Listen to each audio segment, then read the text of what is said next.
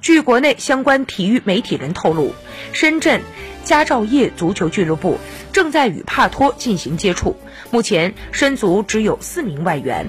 根据中超的相关规则，申足还可以再引进一名外援作为第五外援。帕托很可能已经在申足的引援目标之中。不过，眼下而言，双方的联系也只停留在接触阶段。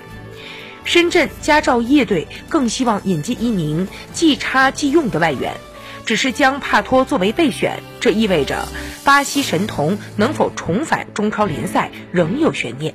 但相信很多人期盼两者之间的联姻成为现实，能够再度近距离的目睹帕托的绿茵风采。